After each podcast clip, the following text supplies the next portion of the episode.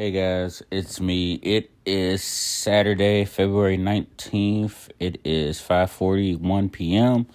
This is to let you guys know that I have not seen a movie since Spider-Man, which was about 2 months ago.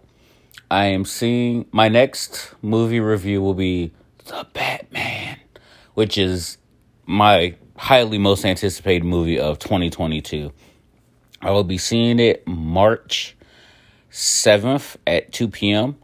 I'm gonna try to see it on the 6th, the day before, but it's opening weekend, so I'll probably just wait until that Monday. Uh, that will be my next movie review. I have a bunch of movies coming out this year. Uh, so far, I have The Batman, number one, Ambulance, which is number two, Doctor Strange and the Multiverse of Madness, uh, Bullet Train. There's so many movies I have coming out this year that I hope you guys will check out with my reviews.